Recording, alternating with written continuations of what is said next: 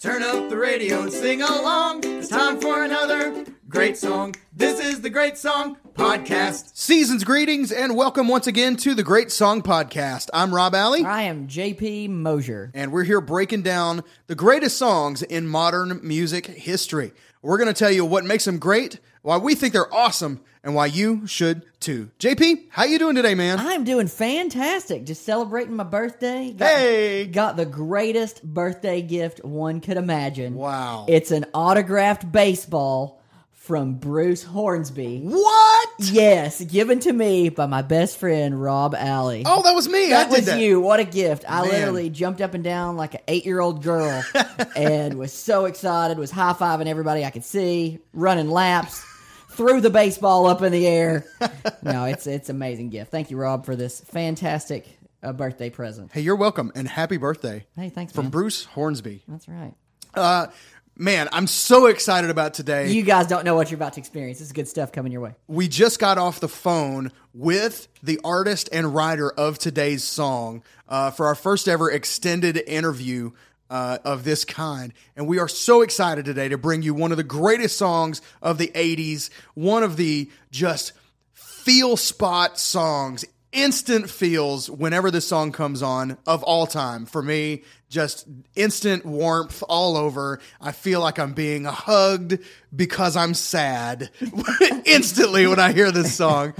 I'm talking about At This Moment by Billy Vera and the Beaters. William Patrick McCord bringing it down. Bringing it down, bringing the sorrow, bringing the emotion, bringing the heartbreak. Let's take a listen. This is At This Moment.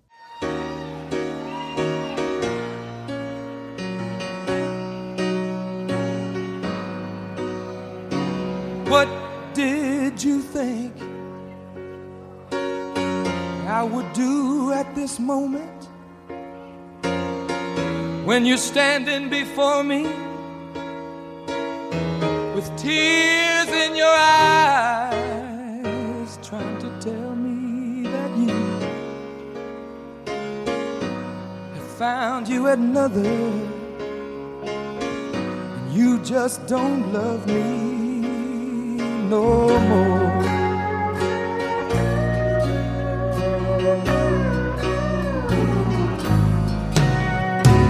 What did you think I would say at this moment when I'm faced with the knowledge? that you just don't love me. Oh yeah, it's so good. Uh, man, I, I'm I'm so excited to get to the interview portion. We're going to truncate our our usual shenanigans here. We got 47 minutes and 8 seconds of goodness with Billy Vera. you don't right. need to hear us ramble. For I mean, he really sat down, like basically brought us into his living room and said, "Hey guys, just chill. Let me tell you everything you ever wanted to know about this song and and and the band. Billy's going to cover Meet the Band. Yeah, he's, he, he's he got ran it all with it. I, we started it, and he just he just took it and ran with it. Yeah, we actually started with a Skype call, and he was so cool. He's like, I think I'm getting a little feedback or hearing myself. He's like, let's just call each other. So Yeah. we called and just talked, and it was so cool. on the home line. On the home line. on the home The line. old landline. That's right. Uh, we got to give big props uh, to this one also for Jimmy Fallon. Uh, Jimmy Fallon recently covered this song just a couple weeks ago as we as we record it here, uh, and covered this song with the Roots and just nailed it, just absolutely killed it. And uh, so he and Billy were doing some interaction on on Twitter, and I kind of jumped in there and said, you know, hey Billy, would you be can we would you come on the podcast? And he, you know, immediately was like, yeah, let's do you know let's do it, let's get together. And uh, so, man, Twitter, amazing, right? I mean, shouts out to Jimmy Fallon and uh, and shouts out to Twitter for being awesome, uh, being a cool way that I can connect with somebody in that way. You you just never know, you know. Reach out to somebody and ask them, and they might be totally willing to uh, to you know bring you in on something. So. Um, uh, just a little tiny bit on this song, and then we're going to let Bill, Billy do the rest. Uh, first recorded by Billy Vera and the Beaters in 1981 uh, during a string of performances at the Roxy in West Hollywood, and featured on their self titled live al- album, Billy and the Beaters, released uh, that year on the American subsidiary of uh, Japan's Alpha Records. And we'll let Billy kind of tell what happened. The song has a fascinating journey because it did not become a hit in 1981, became a hit uh, years later. Um, and it's it's got a really interesting story behind all that. Um, but uh, this is just one of those. Um, I didn't realize, but the Beaters were a heck of a band. Like the, we're going to talk a The little meet bit. the band section, you're going to be like, what? Yeah. Beaters were a heck of a band, and Billy is a heck of a songwriter. Absolutely. He's got numerous hits throughout the years as both a writer uh, and as an artist. Of course, his biggest hit is this song at this moment uh, as an artist, but he's got number one hits for uh, Dolly Parton and, and tons of others. Um, He had a hit in 1967 called Storybook Children with a girl named Judy Clay. And that was the first inter. So we've read or heard. Right, Um, according our to Wikipedia- research showed that the the first interracial duo to record for a major label on Atlantic. that's Um, cool. but- Just a cool story. yeah, and they couldn't even be seen on TV together. Um, Wow. Because it was believingly they were more than singing partners, and it was just really, uh, Wow. really a, a touchy subject there. So, I mean, a pioneer in the music. I was going to say he's been around a long Man, time, done a lot of things. and he's done everything. He's written, recorded, produced. He's been in the acting game for a long time now, and you'll hear some more about that in the uh, you know in his in his interview. Uh, he has done it all, and and has included all of that in his memoir, which we'll talk about at the end of the interview. Uh, but I want to go ahead and let you know you can pick up Billy's memoir called Billy Vera: Harlem to Hollywood. Uh, it's on Amazon. It's on. Uh, it's at your local bookstore. Um, so go check that out if you're a, if you're a fan, and uh, and and you can get even more detail. But uh, but we are super super pleased to to present you with what's about to happen. Yeah, here. and we and we took notes and did a lot of research, but I think we'll just let him. I mean, I've got a page of stuff, but I, I don't think I can do it near as justice as uh, as as Billy will. He'll Yeah. he, he can take you down this road and just let you guys sit back and enjoy um, hearing us talk to him and hearing him do actually the majority of the talking. Us just kind of kickstarting it and letting him run with it. So. Absolutely. So we hope you guys enjoy this. Let us know. Uh, let us know what you think about this episode, what you think about the interview, and, and who you might like to hear. Who you know who can we reach out to next? It's you never know. Uh, so who can Jimmy Fallon help us get on the show next? Uh, so so without further ado, let's get right into it. This is our interview with Billy Vera. Hey, hey. There we are. First, I wanted to ask, uh, who are your influences as a writer, as an artist, and as an actor? Well, let's see. Writer, of course, I listened. My mom was a, a singer on the Perry Como show in the 50s. So she brought home all the great Sinatra and Nancy Wilson albums. So I got to hear all the great, uh, you know, classic American songwriters like Johnny Mercer and Gershwin and Cole Porter. So I got, you know, that that was a big influence in learning about song structure and and intelligent lyrics. Even though I, as much as I loved rock and roll, the the lyrics were kind of dumb when I was in the fifties. When I was a kid, Yeah, they were a little soft I at love that you, yes I do. You know, underneath the moon in June and all that stupid stuff. so, so, you know, I, I, I, hear a lot of that. But also, uh, you know, as a kid, Chuck Berry, of course, was a great songwriter. And uh, so I, I was influenced by him uh, and his, his rock and roll writing. Uh, and then when I started writing profession, uh, well, then then uh, a little later, uh, Burt Bacharach. Oh yeah. Uh, you know, I, I was really fascinated by, uh, you know, the, the chances he took. Uh, you know, and and uh, the unusual chord changes and, and melodic changes that that he wrote and and so that was a that was a, a, a huge leap forward in rock and roll rhythm and blues music uh, in songwriting. You know, Sure. so he was a huge influence on me. In fact, the first song I ever took to a publisher was very influenced by Bacharach. It was called Mean Old World, and and at that time, uh, you know, Bacharach was fairly new on the charts, and and Dionne Warwick was a brand new singer who was, you know, she she recorded most of the songs that he and Hal David wrote. So that I wrote a song that I, I thought that maybe this this uh, new girl Dionne Warwick might sing, Yeah. and uh, and this publisher took it, and he gave me it was the first song I ever took to a publisher, and he took it, gave me thirty five dollars advance, Wow. and he called me up a couple of weeks later. He said, "I got a record on you on one of your songs that you Wow. gave me." That's awesome. And I said, "Oh, did you get me that girl Dionne Warwick?" He said, "No, no, she's tied up to Burt Bacharach, but I got you Ricky Nelson." I said, Wow. "Ricky Nelson, he's white." and not a girl. Yeah, and uh, and so he said, "You schmuck." He said, he, he said, "Ricky's going to sing the song five weeks on the Ozzie and Harriet show. Wow. Five weeks in a row, you'll make a bundle of money." And so the song became a a, a, a, hit record. And so I thought, you know, a little had a little beginner's luck there. Yeah, no kidding. And then, then so on the on the at that time, uh, the music business was a cottage industry, and uh, so if you had a hit, everybody on Broadway knew knew who you were, Uh-huh. or at least knew your name. You had a record on the charts, Right. And so it was easier then for me to walk into publishers and you know peddle my songs That's So- fantastic.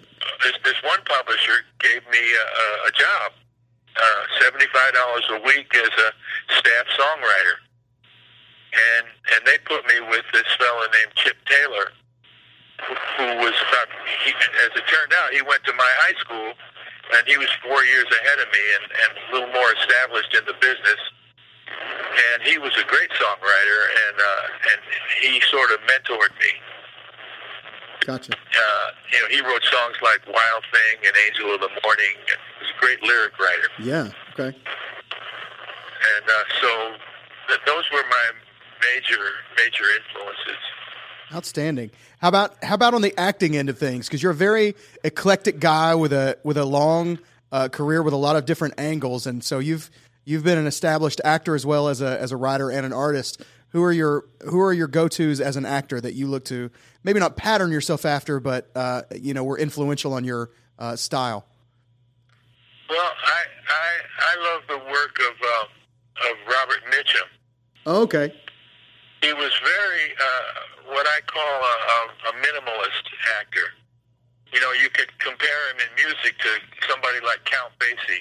Sure. You know, who Count Basie could play a lot of notes, but he did, he chose not to. Right. Very selective. He selective. just put a plink and a plunk in just the right places. and and Mitchum was that way as an actor. You know, he didn't overact like so many, you know, novice actors do. And so he was. He was. I think he was an. influ- I also liked. Uh, I don't. I don't think he. I, I my acting is anything like him, but I loved uh, James Cagney's acting. Okay. Sure. You know. Uh, What's not to like? huh? I said, what's not to like? Yeah, oh, he was great. Yeah. So, yeah, that's kind of it. You know, uh, Chip's Chip Taylor's brother was Jon Voight, Oh. and it was and it, yeah, and it was Jon who got me into acting. I, I had no dream, no desire to be an actor, but but Jon, you know, we we go way back to the beginning of my career, and and uh, and Jon was older than Chip, so he he. Uh, when I when I moved to California, Jon came into the club one night with his acting coach and saw me singing, and he he came upstairs to the dressing room afterwards, and he said, "You know," he said, I, "I've never seen a singer that does what you do on stage." I said, "What do you mean?" He said, "Well, most singers manipulate their audience. You know, I'm going to make you laugh. I'm going to make you cry. I'm going to make you horny. You know, whatever. you know, they decide what you're going to feel. You, the audience." Yeah. And he said, "You don't do that." He said, "You what you do is," he said, "you just lay it out there, you know, and and then you let them organically uh, feel what comes natural to them." Hmm. He said, and that's kind of what uh, you know. My coach here, uh, David Proval, who was later in uh, uh, The Sopranos, uh, he said that's what David, what, what we work on in, in, in his in his class. Said you ought to come. I said, oh Jon, I don't want to be an actor, man. You know, I, I'm busy singing. Right. So he, he he could be very persuasive. So he talked me into it, and I went down, and I saw that what these people were doing in his class were really doing something cool. So I, I, I hung around and I, I, I kept going back, and it took me a while to get to get this method of acting that they were doing. And uh, you know, and when I finally got it, you know, then people started asking me to be in plays and and then some little TV shows, you know, character parts and stuff like that. And so that's how that came about. Interesting. Well, it, it's funny that your your career uh, kind of intersects. You know, it kind of blurs this line between a writer, uh, an artist, and an actor when those things all kind of intertwined uh, in the uh, in the release of at this moment. Uh, maybe not the initial release, but as far as uh, when the song really kind of caught on and became popular. Uh, Yeah. You know, it, it, all those things were involved as well. And the song has a, a really fascinating kind of life story. Um, and and we'll touch on it a little bit ourselves in the podcast. But could you just kind of share from your perspective what that journey was like for this song from the from its initial release until uh, in the you know in the mid uh, '80s when it kind of took off? Sure. Well, the the the the birth of the song came about way back in 1977 when I met this really beautiful young girl, you know, little college girl, 20 years old, gorgeous, and and uh, we we st- we hit it off and we started dating, and she she told me about breaking up with her previous boyfriend and how it crushed him and he oh he went off the deep end and, and sadness and emotion and and so I started writing the song from what I perceived as his point of view Uh huh. but I couldn't finish it usually I finish a song in at most three hours Wow. but I just could not finish it. So I, I stuck it in my mother's piano bench because I, I had been writing the song on her piano. And um, and then a year later, when she dumped me, then I You could sympathize a little more. You're like, I've then I got just what it takes. to the bench, and I, I and then I wrote that last verse. Wow. You know, I uh, you know, I'd subtract twenty years from my life and all that. Yeah. and uh, and because I, I really felt maybe for the first time in my life what that felt like to get to get crushed that badly. Hmm. So from there, you know, I, I didn't really think the song was commercial. I didn't think it was the kind of thing that would sell because it didn't have a good title, and you know, it just it it it, it was a I knew it was a good song, but I didn't know it was. I didn't think it was was a, the kind that you know the stupid public would buy. so, so, but but people seem to like it, and and on the strength of that song, around the same time, uh, you know, I hadn't had a hit record in about nine years, and Dolly Parton recorded a song of mine called "I Really Got the Feeling," and it went to number one on the country charts. Mhm. So I was back in showbiz, you know, Right. and and all that, and, and I guess as a result of that, and and also the guy heard at this moment, and I was offered a job writing songs uh, for Warner Brothers, uh, but I had I had to move to L.A. Uh huh. So I figured, well, you know, nine years without a hit, I guess I've worn out my welcome in New York. Right. So I, I packed everything I owned in my car and I drove out here. And, uh, and I started writing songs for Warner Brothers. And around the same time, I ran into my old bass player from New York who had moved out here three years earlier. And, you know, he says, he says, so what do you do on the weekends when you're not writing? I said, oh, nothing. I don't really know anybody out here, you know. He said, why don't you come down and, he said, I play music with some guys down by the beach. And so I went down there, and they were really good musicians. And you know, we decided to start a band just to meet girls, basically. Sure. Why does anybody start a band? I mean, yeah, anybody that tells you different is a liar. so, so we did that, and and then the band kind of caught on because it was it was a really different band. You, you know, most a lot of bands at that time were copying uh, the Knack. You know, the My Sharona, those Mhm. guys. You know, two guitars, a bass, and a drums, Yeah. And and I had you know four saxophones and a pedal steel guitar, you know Yeah. It's kind of a throwback. was nothing. No, there was nothing like that going on. Yeah.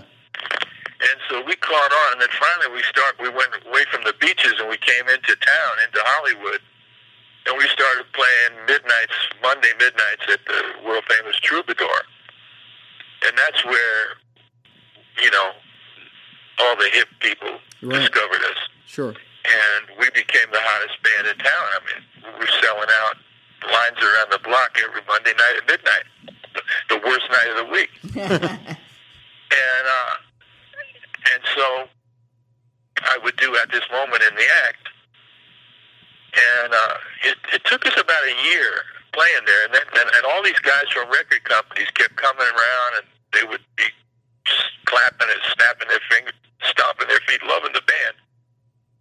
But they didn't sign us because they said you guys are great, the best band in town, but you're not commercial. Mm. So finally, after all those copycat bands flopped, Right. then they decided to start looking for something different, and boy, we were different. so we got three offers in one week, Wow. and and so we signed with this label, and they recorded us live, and and the first record we had out was called "I Can Take Care of Myself," and it became a you know pretty mid-sized hit nationally, and then at this moment came out second. By now it's 1981, and uh, the, the the promotion man had a fight with the head of the company, and and so there was nobody to promote the record, so it it went up to about number 79, and that was the end of it. So then the company goes out of business, and you know I, I was we none of the record companies were interested in us, and so uh, you know acting became my main source of income at that point. and uh, and then I get a phone call one day about four or five years later, and this guy said, uh, you know, my name's Michael Weithorn, and I write and produce a show called Family Ties, which I, I knew because it was the number two show in the country Right. after after Cosby. And so he said, uh, "We we heard you at the club the other night doing this song. We think would be right for an episode that we have coming up." And um, and so uh, you know we we did it for for them, and uh, and I got a bag full of mail. And I had had songs on TV shows before, but never got any mail Yeah. you know, you just make a few hundred bucks and that's great. And that's Right. it. Goodbye. And uh, I said, wow, if people are writing letters, you know, and calling the radio, the TV stations, this song must really have something. Sure. And so I, I called, you know, whatever few contacts I had left at record companies to see if somebody would let me re-record it. And nobody was interested at all.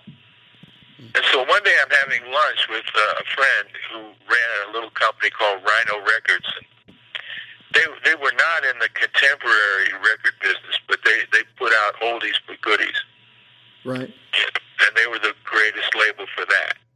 And still, they still do that to this day. Like if you want a, a Well, they're out, re-release they, or they sold out to Warner Brothers. okay, So okay, they, they, he doesn't own the company anymore. gotcha. But I, I so I said to him, I said, well, I said, how many records do you need to sell to break even? He said, well, we have low overhead here at Rhino, and we could probably break even on a you know a couple of thousand records. I said, I, I'll tell you what, if if you put out at this moment and, a, an album's worth of songs, I'll guarantee you 2,000 sales. I could sell them in the clubs over the course of a couple of years if I have to. So he's, you know, and he only did it because he likes me, you know. Sure. He didn't, he didn't think he'd make any money. so he puts this album out, and next thing you know, they use the song on Family Ties again when the girl breaks up with Michael J. Fox. Yeah. Now it really hurts. And then it went crazy. I mean, NBC told us, or told Rhino, that they got more calls than at any time in the history of the network. Wow. Who's the singer? What's the name of the song? Where can we buy it? Is there an album? All that. And this time we had a record out. And organically, this thing took off. I mean, there was Rhino is not. In the, as I say, they're not in the contemporary music business, and they don't even know the first thing about payola or Right. promoting records. It just sold on its own on the strength of uh, the appearance on the show. Yeah. And so, you know, the thing starts leaping up the charts, you know, leaping over Bon Jovi, leaping over Madonna, leaping over all these big artists. Next thing you know, we're we're number one in the whole country, and and and the song was. It's one of those songs that that you can't really categorize as stylistically. Hmm So it was on the the pop charts, on the top 40 charts, on the uh, rhythm and blues charts, on the country charts. It was on every chart you can imagine. I mean, everybody in every demographic group loved this song. Every age group. I mean, we had kids, junior high school, using it for their junior high school prom song. we had, we had 65 year old retirees buying the record Yeah. you know, I mean, it was just one of those rare songs that that, that struck people's emotion across the board, and I, uh, frankly, I don't know why. you know, I mean, you can't manufacture, you can't contrive something like that. It's just one of those things that comes to you. Yeah. You know? Even I remember hearing it as a as a kid. I was, you know, I was born in '81, we so were both born in '81. Yeah, so- uh, and I, I remember hearing it as a kid, and you know, I haven't had, excuse me, I haven't had heartbreak at six years old, you know, but but but I love the song. You know, it connected with me, and whatever it was that was in there, it got me too. There you go. I remember as when I was about 10 years old, there was a song out uh, by a singer, a great singer named Kay Starr. She she had a big record called Wheel of Fortune, and this song was a French song by by originally done by Edith Piaf, the great French star, and it was called "If You Love Me, Really Love Me," and it was it was emotionally it was a similar song in so many ways to at this moment. And I'm telling you, my I was I, I had I had no idea what was what love was at ten years old, but the song used to make me cry, Wow. you know. And so yeah, when a song has that magic, man, it it, it crosses every boundary. Yeah, absolutely. You don't you don't get many of those very often. That's true. True. Do you do you consider? Um, we were talking about you know being on being on Rhino as the as the label, uh, but being them being non-commercial. Do you consider at this moment and, and that album, um, the the by request album, do you consider that an independent release? Yes, yes, they they were an independent label at the time. They they later sold, as I said, to to Warner Brothers. Uh huh. but they were an independent label and and when the thing took off they made a deal with Capitol to distribute it so that they could have Okay. you know nationwide distribution Gotcha. Okay. So I, you know, we were talking about that in the in the light of that. It seems like, you know, now a lot of uh, a lot of acts might call themselves, they might label themselves as indie rock or you know independent whatever. Uh, but Yeah. but what they're really talking about is kind of a sound or a feeling, not the fact that they don't have a record label. Uh, but uh, but but uh, but we were talking about that this is is one of the most uh, enduring independent releases that we can think of. Uh, you know, there's not much out there that you can say, you know, this was this was released, you know, that long ago without the strength of a major label behind it, and people are still singing it. You know, 35, you know, almost 40 years later at this point. well yeah just a few years ago Michael Bublé recorded this song Yeah. and he and he sold about 10 million albums you know? I mean, that's Yeah. you know that's really uh, that's just really amazing. But it speaks to the the strength of the song itself. That without the like you said, without you know any help from payola or a major marketing campaign, anything like that, the song just grabbed people and has kept them you know for all this time. Uh, even Yeah, and you know, two weeks ago, Jimmy Fallon sang it on his on the Tonight Show. yeah, and and that's actually And what sang the out of it, he by the way. really nailed did. it. I mean, I thought, you know, I always, I always see things like that, and I go, "Oh, this could be okay, or this could be really bad." But I never expect it to be spot on. But he really No. did, and the roots. Because very few people, many people have tried to sing that song, and most people fail.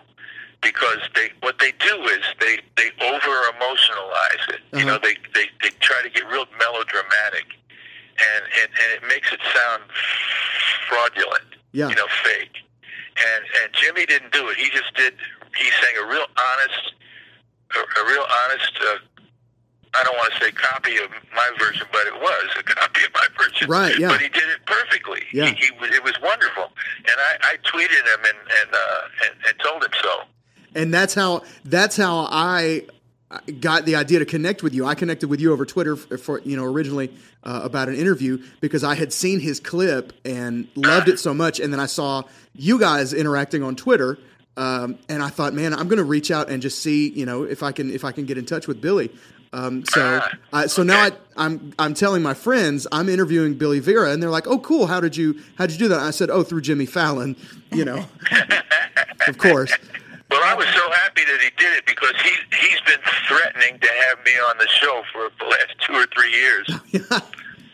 Nice. And I just happened to be watching Family Guy at the time and saw Brian the dog try to do it. And I, was like, I was like, wait a minute. sure, Rob, it's a sign. Yeah, the song that will not die. Man. You know, the funny thing I, I want to mention is that you know one of, one of the the things that Chip Taylor taught me way back in the day was he said he said remember don't always don't try to write trendy songs for today.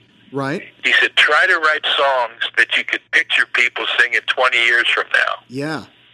And He said because that's where your real money is. absolutely. And it was great advice because here I am, you know, 50 years later almost. Well, not 50, but 40 years later, and that song is still earning income. Yeah.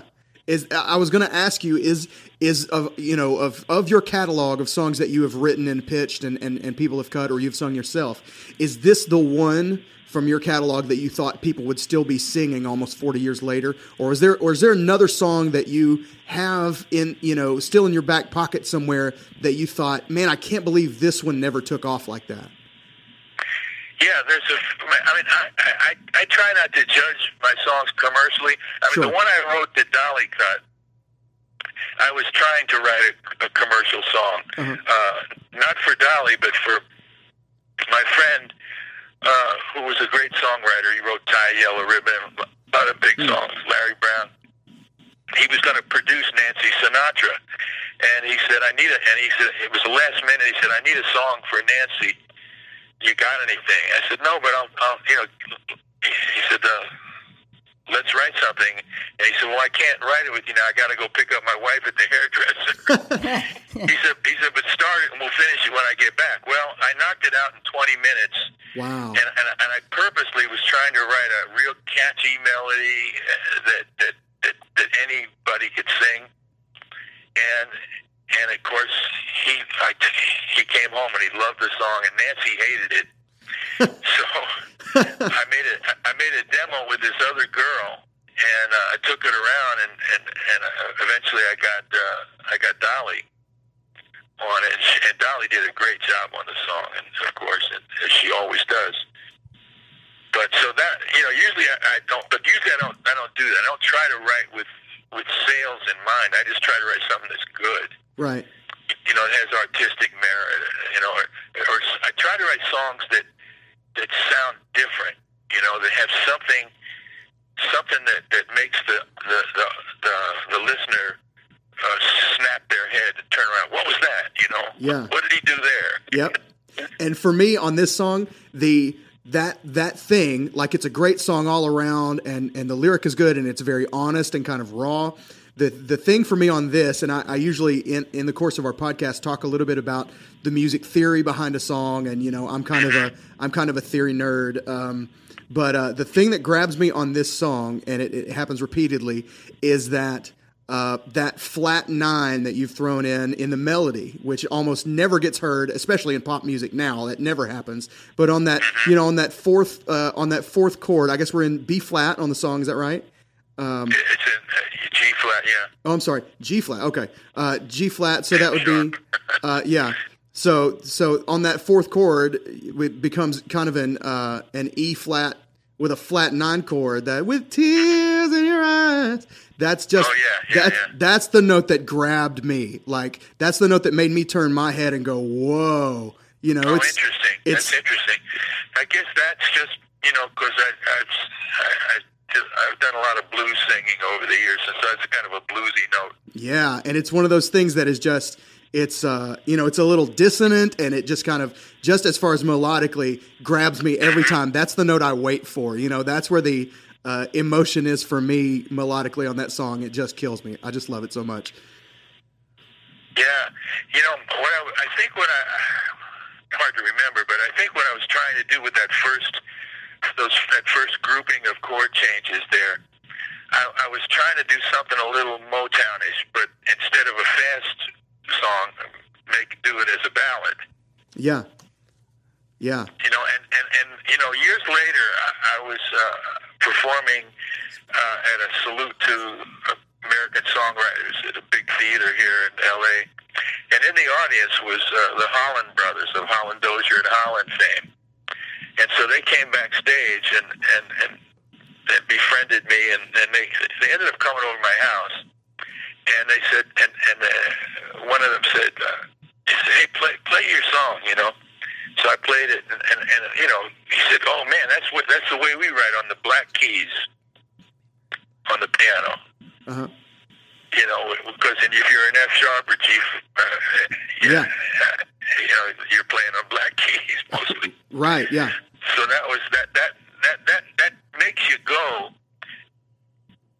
because that's an unorthodox key. sure, It makes you go to places that you wouldn't go if you were just writing in a key, a simple key like C or G or F. interesting.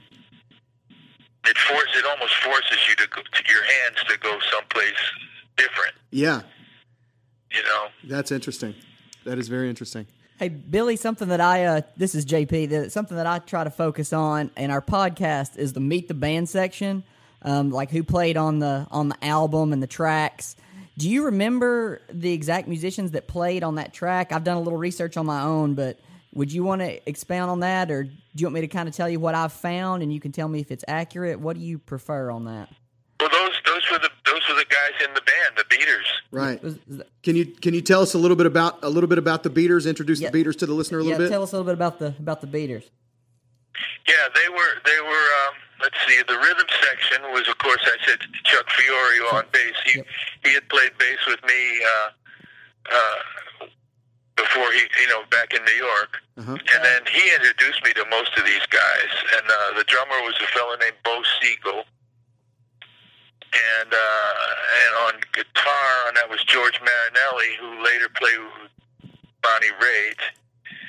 Um, and on piano was a fellow named Jim Ehinger.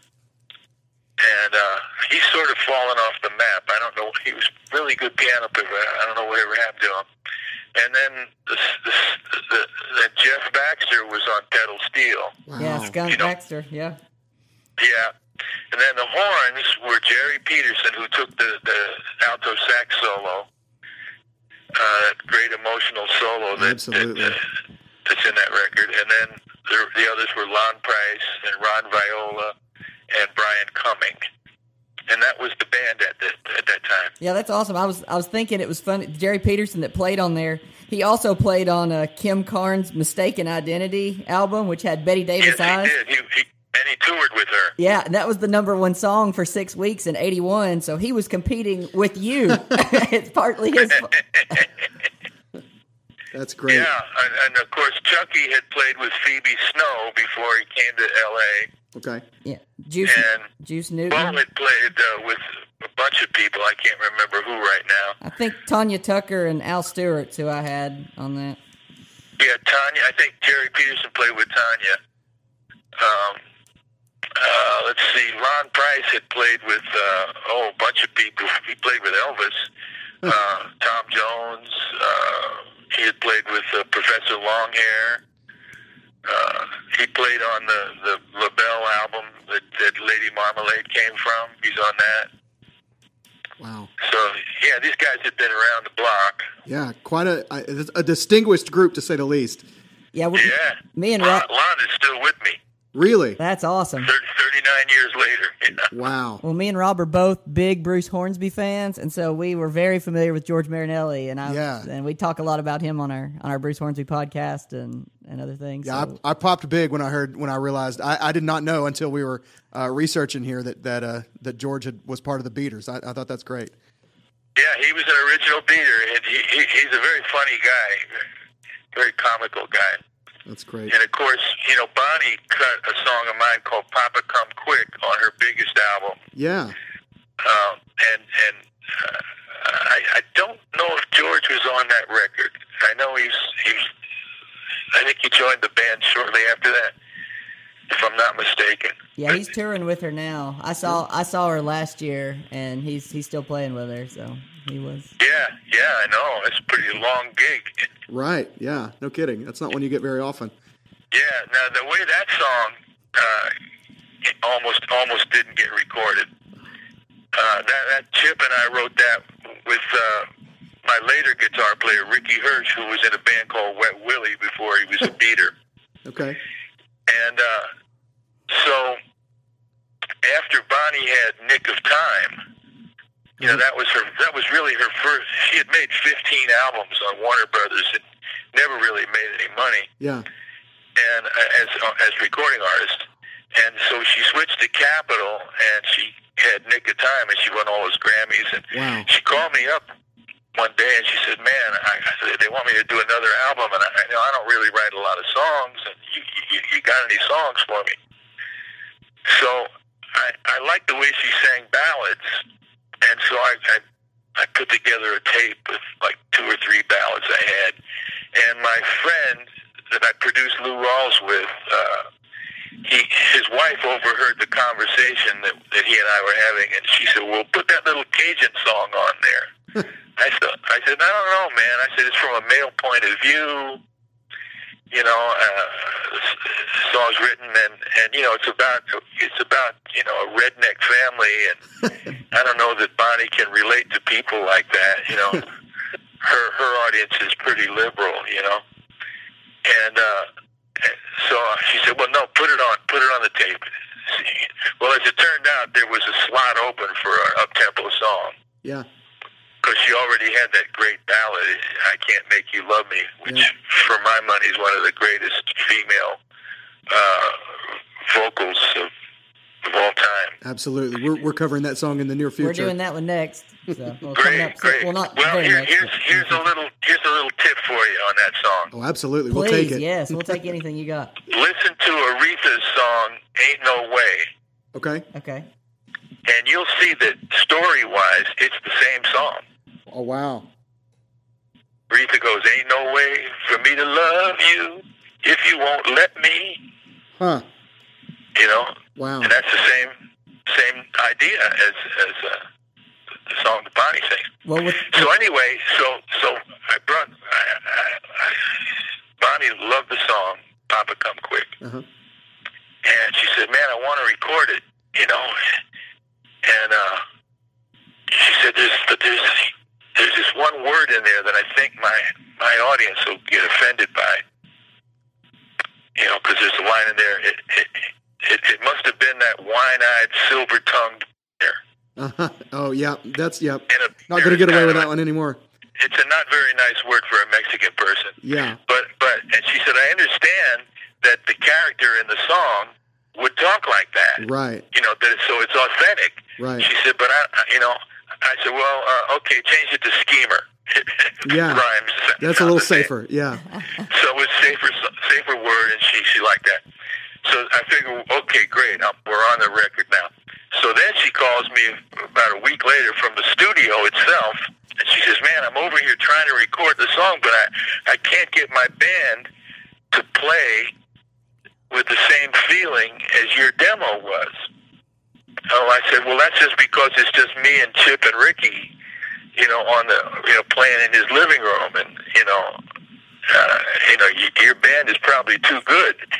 you know, Yeah. it's got to be, it's got to be dumb. Right. And and so she said, well, can you come over and, and help out? So I, I grabbed my Telecaster and I, I hop over there, go over to the studio, and and and I had the band play it down for me. I said, yeah, you guys are playing too too good. Too- yeah. I said, drummer, I said, just play thump, thump, thump on the bass drum, but don't play anything else. And and I told the bass player the same thing, and then I I played my little dopey my dopey lick on the Telecaster, and and and it worked out, you know. And so finally, thank God, we got on the album. And so I was recording, I was producing Lou Rawls at the time, who was on Blue Note, which was a subsidiary of Bonnie's label Capitol. Okay. And so I said to the boss at Blue Note, I said, "Oh man, I'm so excited! You know, you know, Bonnie's just recorded one of my songs, and she just sold three million records with Nick of Time." He said, "Well, don't get too excited." He said, "Nick of Time was a fluke." He said she'll probably do about four hundred thousand copies. Wow. No way. And uh, I said, "I'll take it. I'll take it." Yeah. Sold. well, as it turned out, our album ended up selling five million. You know, it sold Wow. More than Nick of Time. Man. So you know, she had another fluke. Yeah. Right. Exactly. One of those five million selling flukes. Yeah. But the, but it just shows you the record company didn't have faith that she was going to do it again. You know, Wow. That's something. I feel like but she did. yeah, but she did. Yeah, one of those, another one of those. Uh, you know, got it on the 16th album, Overnight Success Stories. She became. yeah, right. Exactly. Uh, you you've had. well, we won't we won't keep you much longer. You've been so generous with your Thank time, you and so we're much super grateful. Um, I just want to ask you uh, just a couple more things. I, I just want to get your perspective here because you've had such such an interesting career. Uh, I feel like you probably have a unique perspective on the quote unquote business. Uh, you know, what is what are some of the things that you've taken away from the business over the years, and in your many roles as you know writer, artist, producer, and even as an actor? Just uh, about the business in general. What are some things that you you know might be able to share with the audience that that would be of, of interest? Well, the business has radically changed over the years. Yeah, You know, I mean, it's not the same business, and and, and what the things that you have to do today are, are wait. I mean, I, wouldn't even know where to begin today. It's that it's that different.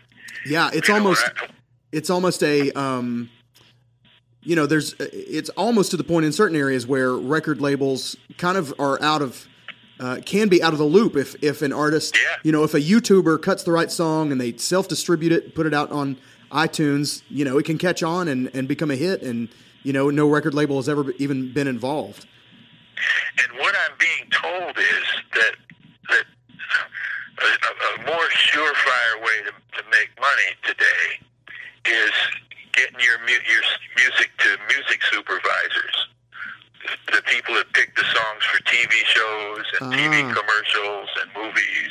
that makes sense That- It worked for you. It helped you. um, Huh? it certainly helped you get a, a shot in the arm there on the Family Ties gig. That's for sure.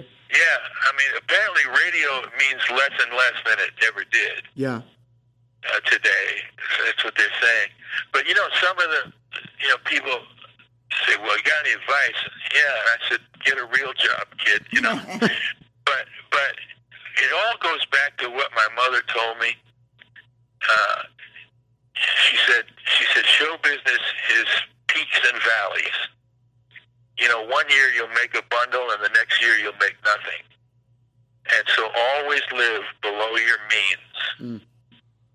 yeah You know, because a lot of people they they they they make that first they get that first hit, man, and they're buying a house for their mother, and you know, buying a big car, and, and uh, you know, the whole Yeah. bit, bit. And and the next thing you know, they're, they're broke, and and the uh, you know, the reclaim company is taking away that car. right You know, and it, it, it happens over and over again to performers. Yeah. You know, and, and so that was the best advice I ever got. And that's good advice Thanks, that'll Mom. that'll last all generations. Like that that advice will carry it carried your mother, carry your you, it'll carry, you know, Rob's kids, our kids and on to the into the future. I, I have one I have one question that I ask everyone. So I'm just gonna throw it out and tell me your, your thoughts on this. What okay, you go into you're on tour, you go into a gas station. What is your candy bar or junk food of choice? What do you what do you pick? What do you get? Well, I'm a I'm a I'm a Pepsi man. You Okay. know, I love Pepsi not diet. In fact, now they, it's, it's as if my dream came true. They're starting. They've started to make uh, Pepsi with real sugar Pepsi again. with real Yeah. sugar, yeah. That's And that's throwback. that's the deal, man. I mean, I, I do three of those a day. That's awesome. Yeah. Outstanding. Well, uh, I know you've got you've got a memoir, uh, and I want to make sure you get a get a chance here uh, to tell the people a little bit about it. You've been so uh, gracious to share a l just a little sliver of your story with us today. Uh, but tell the people a little bit about your memoir and where they might be able to find it. Well, it's called Harlem to Hollywood, and the reason for that title is because I first became known uh, playing the world famous Apollo Theater in Harlem, and uh, and then I moved to Hollywood. Uh, and uh, so that, that's the title of it, Harlem to Hollywood, and it's available. If not at your local records uh, radio uh, bookstore, it's it's on Amazon. Okay. So, and, and I'm proud to say, I happened to notice the other day. You know, I went I went to the page, uh, the Amazon page that my book is on, and I happened to notice, you know, where they have the customer reviews below. Uh huh. It's the only book I've ever seen where every single review is five stars. Oh wow. Yeah, so I must be better than I thought I was. Yeah. That's awesome. Batting a thousand. yeah, man. So, so yeah, go get my book, man. It's it, it's it's not just about me, but it's about uh, you know, it, it, it shows you what what it's like to be a guy trying to trying to make a living in show business and and, and the different things that, that that one does that I did, and uh, uh, people seem to really enjoy it. I tell you, I get a lot of people you know, writing to me on, on the website, BillyVera.com, on, uh, on Facebook and stuff, and just tell me how much they enjoyed the book. So I tell everybody, go get that sucker. Outstanding. Absolutely. Go get it. Billy Vera, Harlem to Hollywood. Go get it at Amazon or your local bookstore. And uh, Billy, you've been so gracious with your time. We can't say thank you enough for coming on this podcast with a couple of nobodies uh, to just hang out for a few minutes and and and enrich us uh, enrich us with some of the details on the life of this song at this moment and and your career. Um, I, we're just incredibly grateful uh, for your time. Thank you so so much for being with us. Well, thanks for having me, boys. You know, every, every little bit helps, and good luck with your show. I, I hope you do well with it. Absolutely. And thanks to Jimmy Fallon for getting us together. Yeah. Thank you so Good old much. Jimmy. Yeah, good old Jimmy. That's what I'm going to call him from now on. Uh, thanks so much, and uh, all the best. And and here's hoping for many more uh, years of, of fruit from all your labor. Thank you, buddy. Thank you so Thanks, much. All Billy. right, fellas. Talk to you All one of these days. Thank, Thank you. you. Bye bye. Bye bye. Man, So yeah, that just happened. that just that happened. just happened. we just I, we're we're still in shock uh, over the, over the amount of time we just got to spend with Billy Vera. Uh, big deal for us. We hope you guys have enjoyed this uh, this episode, um, and uh, we you know hope to do some more of this in the future as our global podcast empire continues to grow and we dominate the charts as we do every week here on the Great Song Podcast. We are still our favorite. We are our very favorite podcast here. Uh, and so that's just such a huge get for us, you know, just an amazing experience to be able to talk to Billy on the phone, uh, especially for that length of time. We thought we might get 10 minutes with him. We were like, yeah, maybe we can get five or ten minutes. And Uh, yeah. forty-seven oh eight later, we Yeah. are like, this is still happening. Yeah, we high fived each other. slapping We were- hands Yeah, and- yeah, yeah. it's amazing. So, uh, anyway, we we we uh, man, we're just uh, we're buzzing. Yeah. that's that's bottom line. We're buzzing. So, um, Let's send him out with a song. Let's- man, let's yeah, let's let it. You know what? How about that sax solo? Let's take it. Let's take it from the sax solo. Here's uh, Jerry Peterson bringing it. Bring it, Jerry. Take us home. We'll see you next week on the Great Song Podcast. I'm Rob. I'm JP. Go listen to some music. If I could just hold you again.